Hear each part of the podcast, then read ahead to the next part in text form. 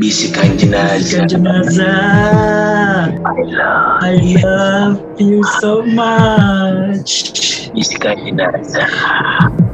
Jangan nonton sendiri ya. Sendirian.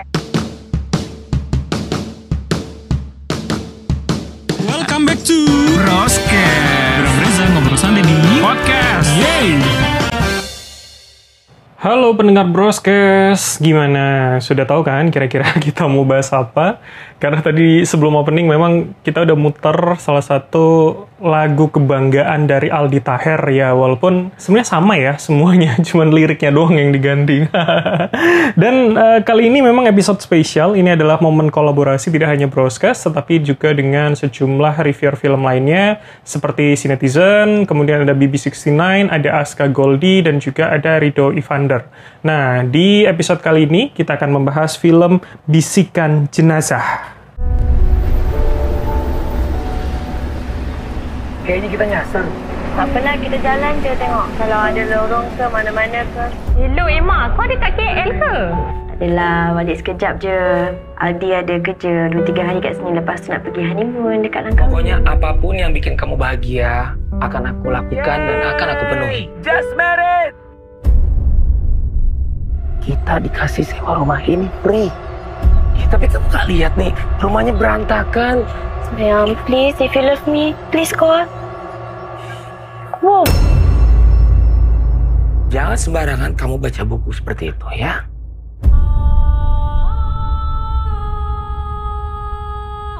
Please Emma, jangan nyanyi lagu itu lagi ya. Aku nggak suka. Saya tak nyanyi pun.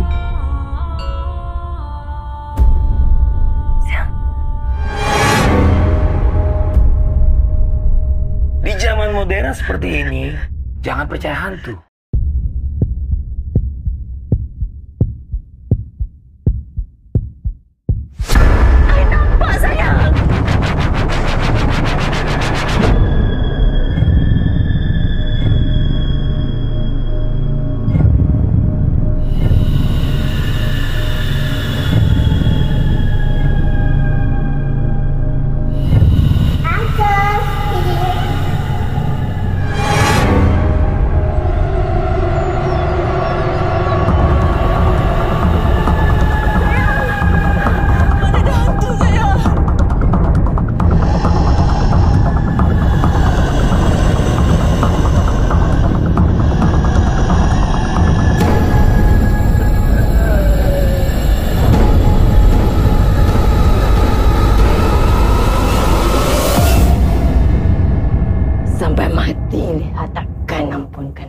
Jadi kalau kalian udah dengar trailernya tadi, itu sudah ada logat-logat Malaysia. Memang ini adalah kolaborasi antara PH Indonesia dan juga Malaysia yang sepertinya memang semuanya digawangi oleh Aldi Taher ya. Tidak hanya pemeran utama, tetapi sutradara dan juga penulis ceritanya. Jadi whole package by Aldi Taher.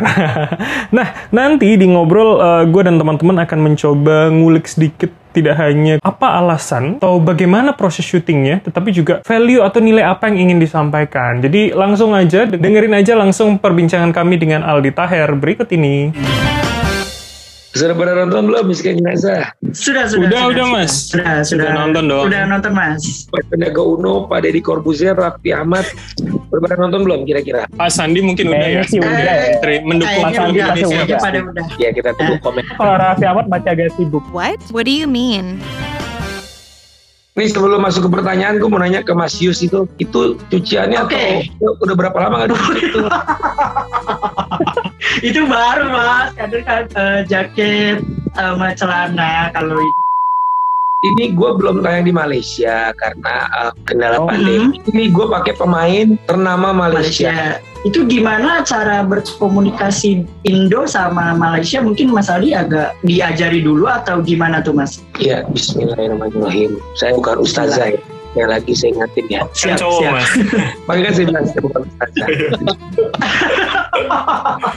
Karena kita satu rumpun, Malaysia, eh, Brunei, Indonesia itu kita nggak perlu translator pun ya beda kalau Prancis saya perlu translator ya. Tapi kalau Malaysia mungkin kompor masih sama kompor.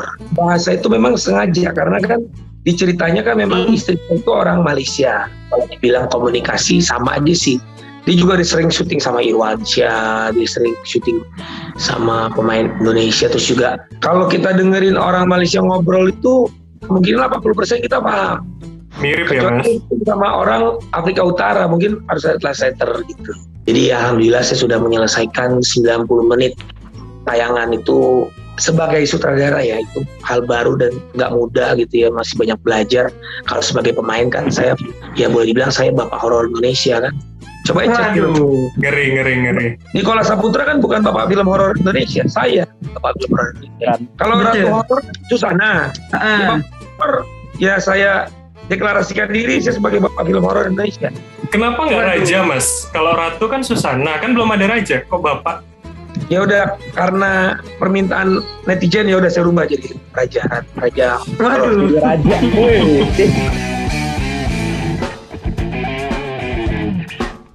Kalau saya deklarasi sendiri kan kayaknya agak-agak Wah. aneh Mancing Tapi kalau- dukungan ini ya.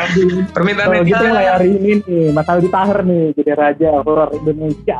Eh, Eh, berarti kalau misalkan komunikasi sama Mbak Emma tuh udah biasa gitu ya Mas ya? ya karena itu kita masih satu rumpun kan ibaratnya kalau kita liburan ke Malaysia pun juga kalau kita belanja pakai bahasa Indonesia Hmm. Hmm. paham coba kalau kita liburan ke Afrika Utara pakai bahasa Indonesia mungkin. Ini kan debut perdana penyutradaraannya Mas Aldi Taher ya. Menjadi sutradara, kalau aku kan jadi sutradara, aku biasa ada referensi kayak aku ngikutin gaya sutradaranya siapa atau misalnya aku belajar dari sutradara siapa. Nah, kalau Mas Aldi Taher ini persiapan waktu mau jadi sutradara, ini tuh ngikutin uh, cara sutradaranya siapa dan belajarnya kayak gimana. Aku penasaran banget. ini memang hal baru ya alhamdulillah kenapa saya uh, mendirect pertama ya eh, saya suka ya dan memang bidang saya kan ya hampir boleh dibilang kehidupan saya itu sering di lokasi syuting sebagai pemain sinetron, pemain film. Hmm. Oh ya tadi saya sorry mau nyambungin lagi. Kenapa saya tadi bilang saya bapak film horor atau saya raja horor? Alhamdulillah. Jadi pertama film saya itu Terowongan Casablanca horor. Kedua Iya, Tiren sama Dewi Persik. Dewi Persik.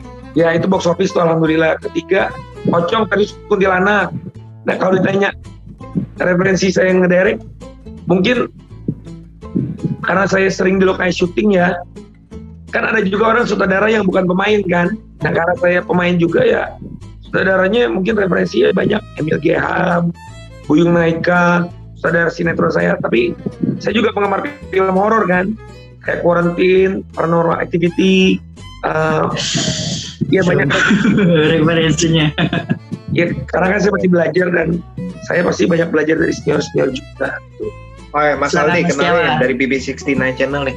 Kan tadi Mas bilang kan eh, sebagai Halo. raja atau sebagai raja film horor ya dan misalnya selalu kan berkutat di dalam film-film horor. Eh kayak kurang kurang afdol kalau tidak mengalami pengalaman horor sendiri loh. Pengalaman horor nggak? Saya sebagai raja horor detik ini gak berani tidur sendirian tuh saking horornya. Kenapa? Kenapa? ya? Ada pocong atau ada kuntilanak atau ada apa? Tanya istri saya. Orang yang bekerja dalam misalnya eh, bikin film horor atau istilahnya yang yang main film horor itu justru orang yang nggak punya atau hal-hal goib istilahnya seperti itu. Justru dengan saya raja film horor, saya main film horor, tapi saya nggak berani tidur sendirian. Itu kan tantangannya lebih dahsyat. Mas, tapi kalau boleh tahu selama proses syuting gimana mas? Ada apa pengalaman horor kah atau soal penampakan dan segala macam yang dirasakan Hmm. kru dan pemain? Hmm. Itu rumahnya benar-benar spooky. Itu rumahnya benar-benar spooky dan saya masuk ke rumah itu ya sebenarnya karena rumahnya di bukit.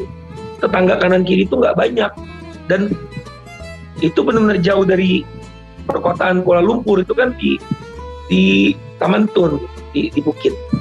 Nah itu memang sepi suasananya.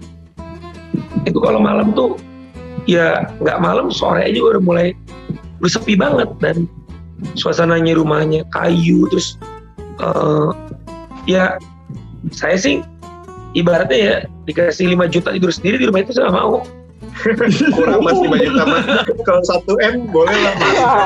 Satu M saya ambil mas. 5 juta mas. Enggak, waktu kecil aja saya eh, kalau ada film itu eh, apa kan sound sound soundnya itu atau ya Hmm. film-film Hmm. TV ya waktu saya SD SD ada TV itu ada eh, suara-suara. Hmm, itu pasti saya menyikir atau matiin TV saya nggak mau dengar gitu. Saya tutup kuping. Kismis ya, kayak kismis ya, bunyi-bunyi kismis gitu ya mas. bunyi-bunyi itu eh, sound-sound horor gitu. Kalau boleh, tadi kan Mas sudah bilang apa, semua kru dari Malaysia, terus kemudian uh, yang jadi istrinya Mas Aldi di cerita juga kemudian uh, bintang Malaysia gitu kan. Boleh ini nggak Mas, ini supaya pendengar, penonton kita juga tahu prosesnya gimana sih akhirnya bisa apa ya, semacam joint production gitu loh dengan Malaysia lagi kan, dan apakah horor itu juga favorit di sana seperti di kita Mas? awalnya saya bisa join dengan Malaysia alhamdulillah ini silaturahmi. Ya yang menyilaturahmikan itu almarhum Irawan. Ya Hmm. aktris yang mem- memperoleh banyak piala ya piala citra ya karya almarhum almarhumah. Nah beliau kenalkan saya dengan eh, seorang eh, boleh dibilang di sana tuh eh, penulis ternama juga saya beliau juga produser tapi untuk eh, dokumenter ya. Nah akhirnya beliau ngobrol ya aku akhirnya kita mulai meeting meeting di eh, WhatsApp gitu ya. Terus kirim cerita aku. Nah jadi ini cerita ini itu awalnya aku yang WhatsAppin terus ditambah dia dengan eh, tulis ceritanya itu yang Emma harus minum obat nah itu jadi ini gabungan dua cerita. Karena itu kan juga Insya Allah keren ya ceritanya ya di luar aku dia aku bilang kamu mau nambahin nggak nih biar lebih berisi lagi? Alhamdulillah dia dia tulis. Nah pas aku baca wow keren banget gitu alhamdulillah. Nah akhirnya ceritanya jadi lebih luas kan. Kalau untuk kru segala macam ya karena ini syuting di Malaysia terus dia juga punya pengalaman ada production house ya Langit Terang Production. Jadi kerjasama nih bersaja entertainment dengan Langit Terang nah jadi kalau ditanya gimana cikal bakalnya itu almarhum Karya Irawan yang mensilaturahmikan Hmm, Iya, awalnya itu ya. ya, beliau senior ya di dunia sineas Indonesia ya. Tapi kalau Mas Aldi lihat nih Mas, untuk horor Indonesia dan horor Malaysia tuh sama mirip kah atau gimana? Kan kalau dilihat ini kayaknya target pasarnya Indonesia dan Malaysia nih Mas. Ya, menurut saya masih satu genre, satu satu masih satu ini ya, satu eh, style ya. Satu jenis hantu. Iya, kalau ngomongin horor Thailand ya, horor eh, Amerika gitu ya, film horor udah udah beda kan. Sebelumnya ada film eh, Munafik ya. Terakhir tuh ada film Titi Kamal judulnya Makmum dan itu di Malaysia sangat box office. Padahal 100% itu film Indonesia. Itu. Jadi mereka ini rangka mencoba Mas, mencoba membuat horor yang mirip seperti itu. Enggak sih. Jadi justru eh, karena kan kita punya kesamaan banyak kesamaan nih Indonesia Malaysia kan satu rumpun. Jadi eh, dan ini belum pernah terjadi mungkin pemain Indonesia Malaysia ya main horor bareng gitu. Kalau cerita drama mungkin udah pernah terjadi ya. Warkop Nah. juga pernah syuting di Malaysia kan kalau nggak salah. Iya. Ah, iya. kalau komedi. ha. Iya, kalau horor ini pertama kali dan karena tidak ada ya karena banyak kesamaan antara Indonesia dan Malaysia film horor jadi kita nggak perlu eh, buat satu hal yang perlu didebatkan gitu. Iya, jadi Mas Aldi saya sama teman-teman coba nge-google nih bisikan jenazah. Kok yang keluar Frozen 2 ya? Iya betul. Kok bisa? Coba deh Mas Aldi coba. Wah ini kayak numpang tenar. Bro Frozen 2 nya ini numpang tenar nih. Google mana itu soalnya aku belum Waduh. Tuh langsung ini Oh iya. Frozen 2 nya nih yang, yang mau mau mau ala-ala horor kali ini Iya. sebenarnya tapi nggak berhasil. Iya. Karena bangsa besar Indonesia kan waktu itu kan mungkin nggak berhasil nih. Waduh ini kok kurang nih kurang kurang jos gitu. Akhirnya udahlah numpang. Harusnya horor ya. nggak apa itu kan lucu Frozen 2 ya. Nah, ini sebenarnya aku pengen nanya, boleh saya boleh saya nggak sih Mas kayak nyeritain eh, mungkin selama proses produksi film ini tuh kayak gimana, terus saya itu bisa nyeritain kayak serunya di lokasi kayak gimana, yang nggak serunya di lokasi mungkin kayak eh, ada miskom bahasa atau apa segalanya. Mungkin bisa kayak diceritain suka dukanya sama syuting gitu Mas. Kayaknya bakal menarik banget. ya Bismillah ya. Suka dukanya ini kan pertama kali aku mendirect. Ya, main juga. Inilah serunya inilah tantangannya dan banyak suka dukanya hambatan pasti ada juga ya tapi alhamdulillah lancar selesai 90 menit. Karena bisa juga kan bubar di tengah jalan ya kan? Baru Hmm. aku waktu itu 80 scene kalau nggak salah ya. Bisa juga kalau udah bubar 40 scene atau gimana nggak sampai kelar gitu kan ceritanya nggak nggak selesai gitu. Jadi pertama aku harus ngedirect. Ngedirect itu kan eh, direct eh, info teman-teman kamera ya teman lighting pemain juga gitu blocking. Nah jadi bayangin aja aku eh, blocking juga terus tiba-tiba direct dan aku harus ada di depan kamera situ kan. Jadi geraknya tuh bener-bener biasanya kan aku hanya pemain aja kan. Kita di, di depan kamera saudara yang ngarahin action kita langsung berakting nah ini yang actionin aku juga di depan kamera.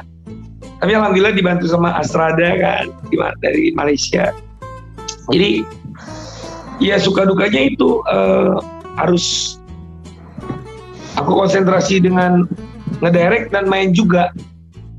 Nah terus pengalaman seru-seru banget syutingnya seru banget nih kerja timnya juga kompak ya. Dan ya itu tadi saya nggak berani ditinggal sendirian. Jadi kalau kalau syuting satu ruangan tuh ya apalagi yang ada lorong di bawah tuh kan di rumahnya kalau teman udah nonton Iya. di bawah itu ada, ada basement Hmm. nah kan saya adegannya sendiri tuh masuk dalam Yap. Hmm. ya pokoknya harus Iya. ada orang di dalamnya kalau ditinggal sendiri saya nggak mau apalagi kalau ada kamera-kamera candid gitu kan Ah. sampai dikerjain karena dia, tahu- dia tahu kan aku kan penakut gitu ya Hmm. tinggal udah nih eh, kita kamera candid aja ya no no no no way no way no way no harus jadi tahu aku penakut tinggal udah nih kita coba aja nanti biar horor banget katanya enggak kali ini tetap aja acting kalau film horor. Mas, tapi kalau boleh tahu rumah set rumah itu rumah uh, biasa yang memang ditempati orang atau emang rumah lama yang udah lapuk seperti yang di film itu sih aslinya atau ngelama nggak ditempatin? aslinya sih rumah tapi ditempatin tapi nggak banyak orang cuma ada satu dua orang Oh, Oke. dan itu kondisinya memang. sepi dari sekitar. Nggak banyak rumah di situ kan di, bu- di bukit kan? Kompleknya di bukit. Hmm. naik ke atas gitu. Dan ada satu scene yang seperti teman-teman lihat di detik ya itu aku nggak tahu itu siapa sosok siapa. Itu di big screen tuh kan kelihatan banget terang Jadi, dan aku coba review lagi tuh. Ada sosok mundur gitu pucat dan aku nggak nge muka-muka dan itu kalau kru kan pasti kan eh sorry sorry dicabut gitu ya. Kali ini nggak dia kayak mundur. Dan itu di, di tembok. Mundur ke mana dia? Yang nulis terus eh bareng sama produsen kebetulan ngedirect jadi supervisi Mhm. juga kan cek Hmm. aku yang gambar-gambar itu aku yang bareng sampai color grading itu kan. Aku yang nunggu di studio ya kan sama editor gitu ya itu kita Hmm. nggak lihat. Mungkin dong bocor itu kita bocorin gitu kan. Kalau di Indonesia kan biasanya kan sebelum syuting film horor mau itu di rumah tua mau rumah muda istilahnya itu kan pasti kan ada, ada proses pengusiran setan dulu istilahnya. Izin. Di Malaysia nggak ada tuh Mas Mas Aldi. Apa jadi dilakukan juga? kalau ibaratnya kulunuon ya. Jadi sebelum sebelum syuting kan biasanya kan ada tuh istilahnya proses pembersihan. Ah betul permisi segala macam. Kalau permisi kita pasti sebelum kita bekerja mau film horor mau film uh, drama mau film komedi pasti kita Bismillah. Hmm, betul. Dan saya Hmm. buat film horor ini memang tidak mau bersinggungan dengan makhluk lain. Ya jin lah kita sebutnya jin ya. Oke sampai saat ini nggak kejawab itu uh, makhluk apa ya dan yang nggak bakal bisa yang bilang nggak maksudnya dalam arti nggak orang yang punya rumah itu bilang oh iya itu emang suka suka lewat tuh Isa. Nggak nggak ada ada nggak ada aku aku belum gitu ya. aku belum bahas itu ke temanku di Malaysia. Cuma waktu aku edit gambar itu nggak ada. Cek. Film. Gambar itu kosong nggak ada sosok yang mundur itu.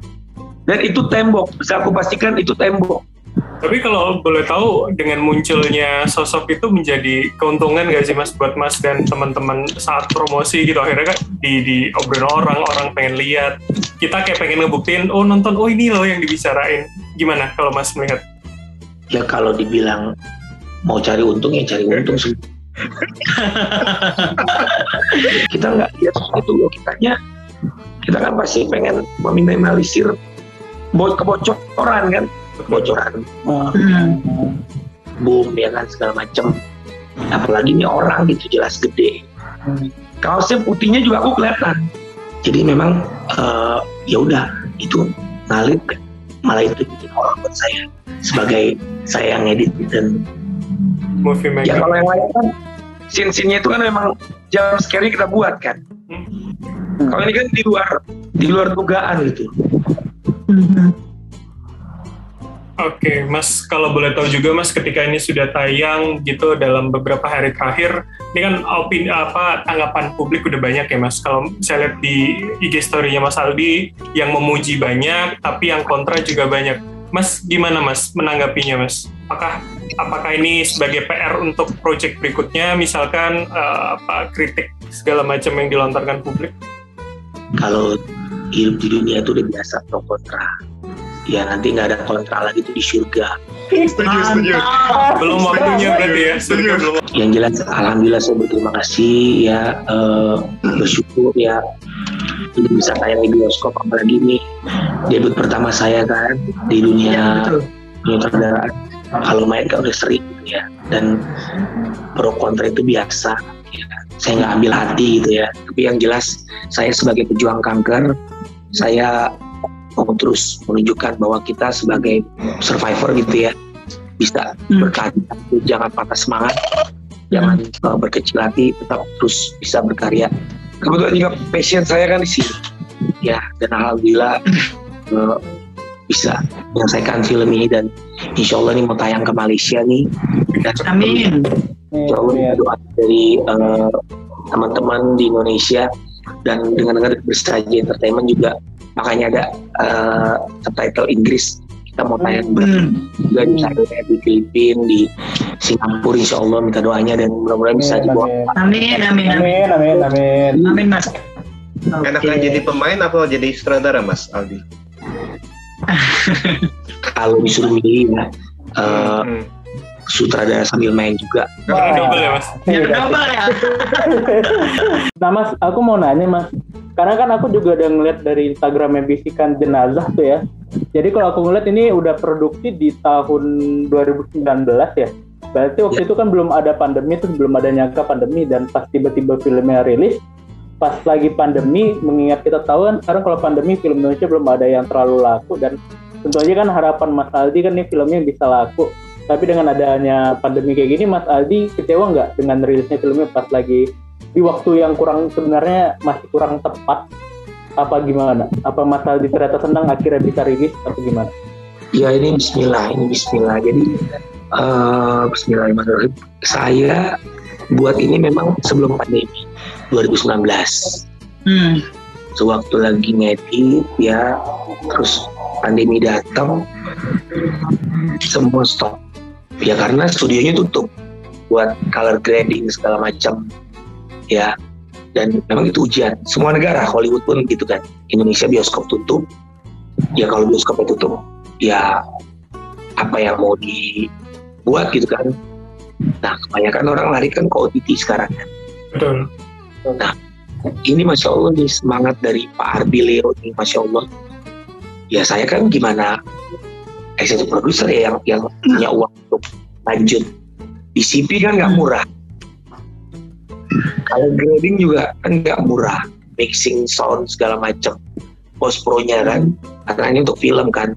Kalau untuk Hmm. ibaratnya eh, saya buat FTV. Instagram atau buat ini nggak perlu harus ada color grading film atau DCP atau ini kan beda.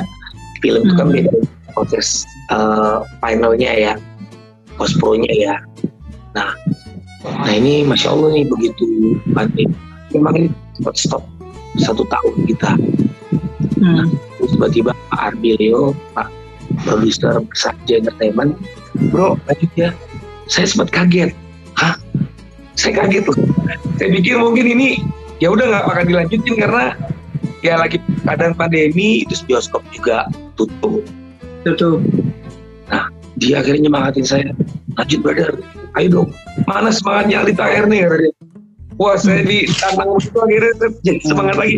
Siap Pak bos. Ya udah langsung kita studio bareng kita lanjutin grading lanjutin sound mixing gitu kan. Hmm. begitu dapat tanggal di bioskop. Waduh itu kita seneng banget ya alhamdulillah. Alhamdulillah. Mas, aku mau nanya lagi nih. Eh, ini kan tadi Mas Aldi sempat nyinggung color grading, terus kemudian kameramen ini segala macam. Mungkin aku masuk ke teknis langsung ya Mas. Kan ini pertama eh, waktu pertama kali tayang tuh eh, shootnya itu kayak tahun 80-an gitu Mas. Awal-awal kayak agak gimana gitu ya kan. Terus tapi tiba-tiba ke sini sini sininya tuh makin bagus tuh Mas. Itu emang beda-beda pendapat atau eh apa sorry pendapat nih. Beda-beda shoot gitu pakai kameranya beda atau gimana tuh mas? Apa emang dari awal emang sengaja dibikin kayak gitu dulu terus tiba-tiba jadi eh, penggambarannya tuh jadi langsung bagus gitu? Ya kalau dibilang masuk klasiknya itu karena kita pakai mobil klasik ya. Terus kostumnya Emma juga, eh, dia eh, model-model 80s gitu kan gayanya kan Hmm.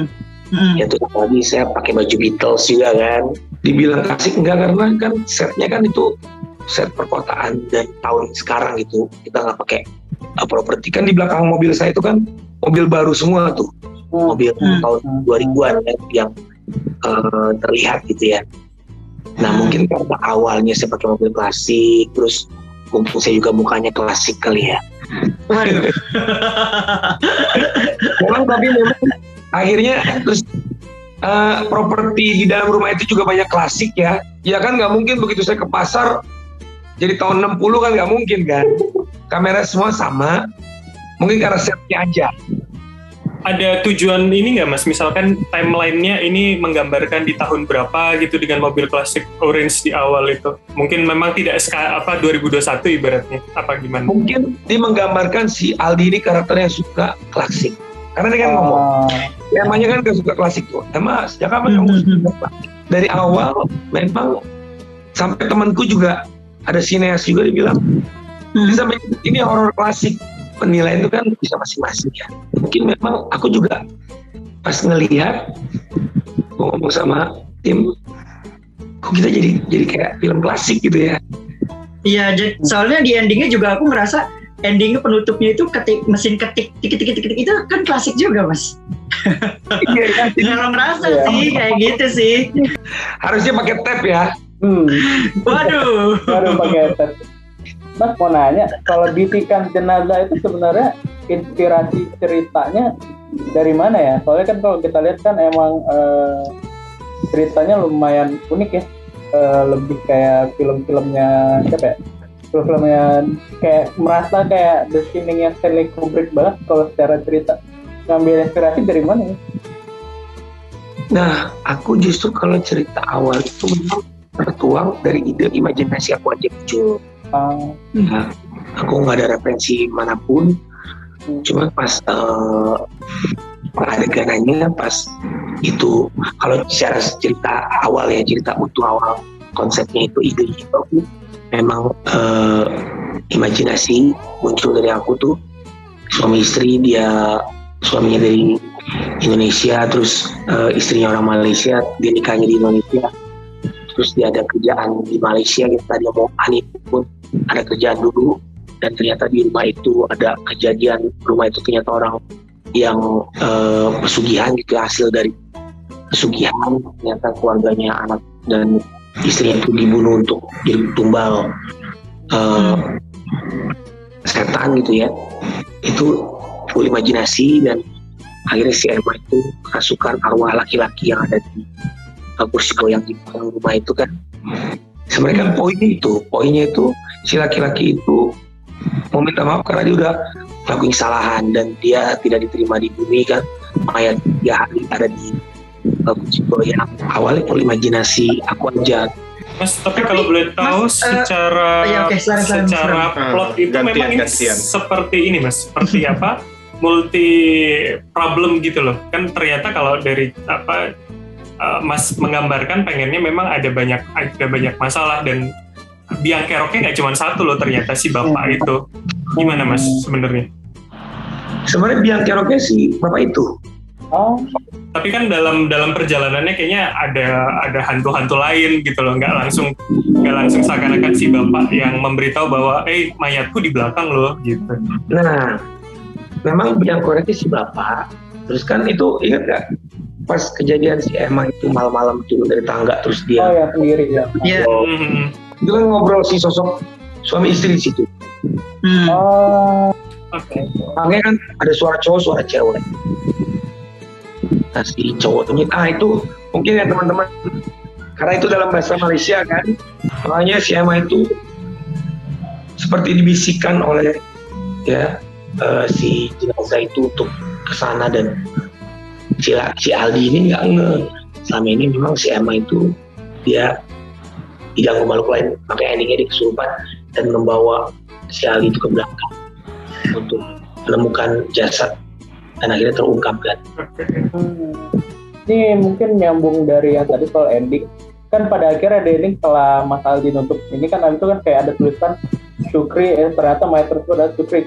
Eh, yang pengen kutanyain adalah kenapa Mas Aldi memilih menutup endingnya dengan tulisan itu tapi bukan kayak lebih dijelasin dalam ceritanya tapi malah lebih ke tulisan gitu mas kayak menutupnya tuh dengan tulisan saya ingat terakhir tuh tulisannya ternyata mayat tersebut bernama Syukri saya ma- saya Iya, betul. gitu. Karena kali sebenarnya eh, ide ya. Nah ide itu yang muncul. Jadi kalau ditanya kenapanya, ya, ide itu muncul. Atau mungkin ada kayak pesan sesuatu yang mau disampaikan Mas apa misalkan vibe kengerian dengan ending seperti itu misalkan niatnya Mas Aldrianti. Yang jelas sih pesan yang mau disampaikan adalah jangan sampai kita kesugihan, jangan sampai kita sirik musyrik karena akan itu tadi eh, malah keluarga jadi korban, malah dirinya sendiri jadi korban yang nggak diterima di bumi gitu ya, malah eh, jasadnya tiga hari nggak kubur dia kan sedih. Akhirnya dia tetap eh, dia si Aldi ini kan sosok yang eh, alhamdulillah dia sholat, dia baca Quran. Nah si sosok eh, si mayat tersebut dia, bilang waktu bunyi si Emma dia minta tolong. Minta tolong minta sambungkan untuk dimaafkan. Cuman si Ali bilang eh, dia tidak bisanya Allah bisa nolong kamu. Jadi jadi poinnya dia itu menyesal dia menyesal telah melakukan hal-hal yang sepatutnya tidak dilakukan gitu nah jadi poin ceritanya itu memang eh, atas izin Allah juga si Ali dan si Emma itu menemukan sosok di belakang itu dan dikuburkan dengan layak. Mas, Mas Aldi mau nanya Eh. nih. Kan kalau dilihat dari respon dari penonton kan ini kan kayaknya bakalan ada saya Mas Aldi bakal ada proyek selanjutnya nih. Nggak mau buat trilogi Mas. Nggak mau buat trilogi kayak prequel atau sequel ala-ala Conjuring gitu loh Mas. Kan dalam arti kan oh nih ternyata si bapak ini persugihan nih. Kan kayak cukup menarik tuh dibuat misalnya prequelnya kisah si bapaknya itu atau sequelnya ternyata itu saya nggak taunya walaupun dikuburin nggak berhasil gitu. Insya Allah itu bisa juga karena memang eh, kita mau cari tahu latar belakang si bapak itu ya. Ya kita lihat dulu produsernya aja yang nanti nawarin saya ya.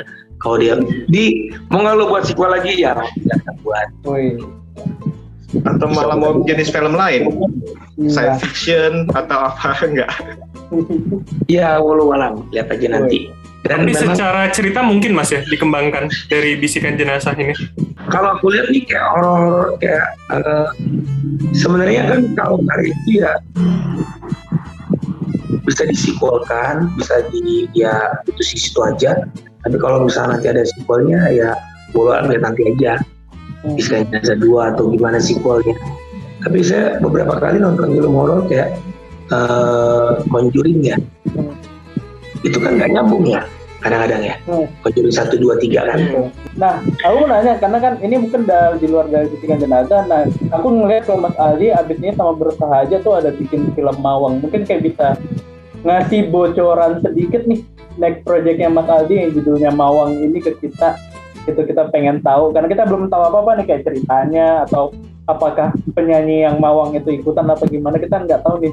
Pengennya kayaknya Aldi kita ngasih bocoran. Mawang itu yang itu ya yang Nuina Inu. nah. Nui nah itu nggak ada hubungannya sama Nah, oh nggak ada. Jadi Mawang ini oh, udah dapat bocoran itu juga ya? dari Instagramnya Mas Arbilio waktu itu ngelihat ada wah Mas Aldi main film Mawang tapi kan Mas Arbi cuma bilang ini film horror urban legend tapi nggak ada kayak bocoran. Jadi- apa kita nggak tahu apa apa Iya, jadi Pak Arbi Leo ini produser dari Besanya Entertainment ini. Film pertamanya beliau Martabak Bangka. Ya, terus film keduanya ini Biska Jenazah lagi tayang nih.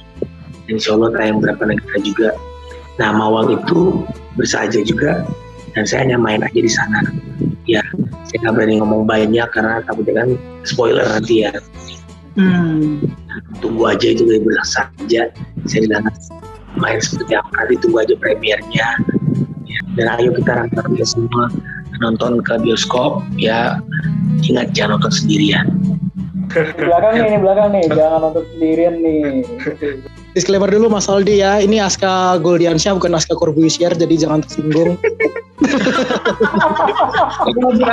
Disclaimer yang kedua adalah mungkin saya salah satu peserta di sini yang sebenarnya jujur belum nonton filmnya, tapi penasaran banget pengen denger dari Mas Adi Tahirnya sendiri gitu dengan diskusi kalian dan kemarin Mas Adi Tahir juga sempat melakukan promosi di pinggir jalan dengan gimmick bawa posternya itu gitu kan. Sebagai bintang, sebagai filmmaker, sutradara, penulisnya, misalkan saya adalah pesa- uh, orang di jalan yang melihat poster itu, apa alasan saya harus menonton film Bisikan Jenazah ini gitu?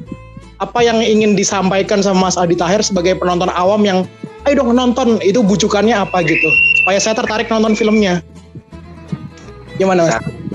saran Mas.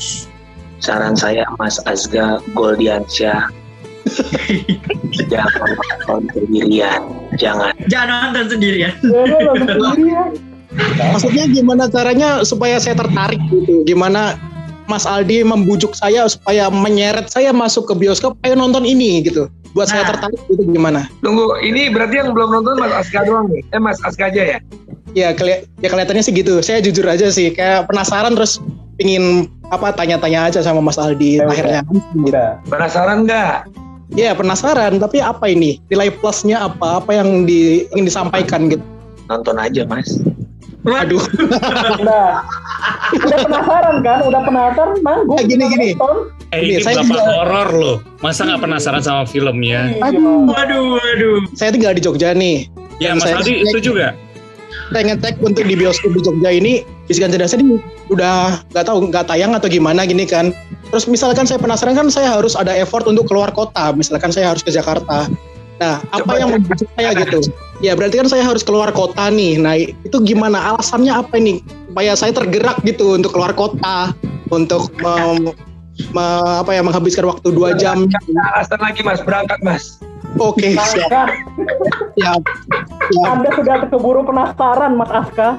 tergoyahkan ya dengan imannya gitu ya. Misalkan akan menjadi film atau gimana gitu. Film bisikan jenazah itu gimana? saya lihat kenapa ini memang kita dari persiapan promo kita oke kita dapat tanggal dari 21 itu cepat banget Mm-mm. ya biasanya kan ada press screening iya iya Iya, betul, betul, betul. premier, premier langsung tayang saya juga Hmm. ngomong ke produser saya bro ini kayaknya kita kedeketan di promo kan kayak paranoia tuh dia ada press screening dulu terus Iya, ada Ya, spesial. ah, ah. bikin poster ini alhamdulillah memang uh, kita dapat schedule tayang dari dari dari bioskop ya Hmm, dengan ini bukan 21 aja ada tayang di beberapa bioskop yang lain ya di Hmm. CGV juga terus bioskop uh, lokal juga ada tayang yes jadi udah sekarang Mas Aska carilah oke Jadi gimana? Sudah berminat untuk nonton langsung datang ke bioskop untuk melihat bisikan jenazah? Ya, silakan diputuskan masing-masing karena pilihan ada di kalian.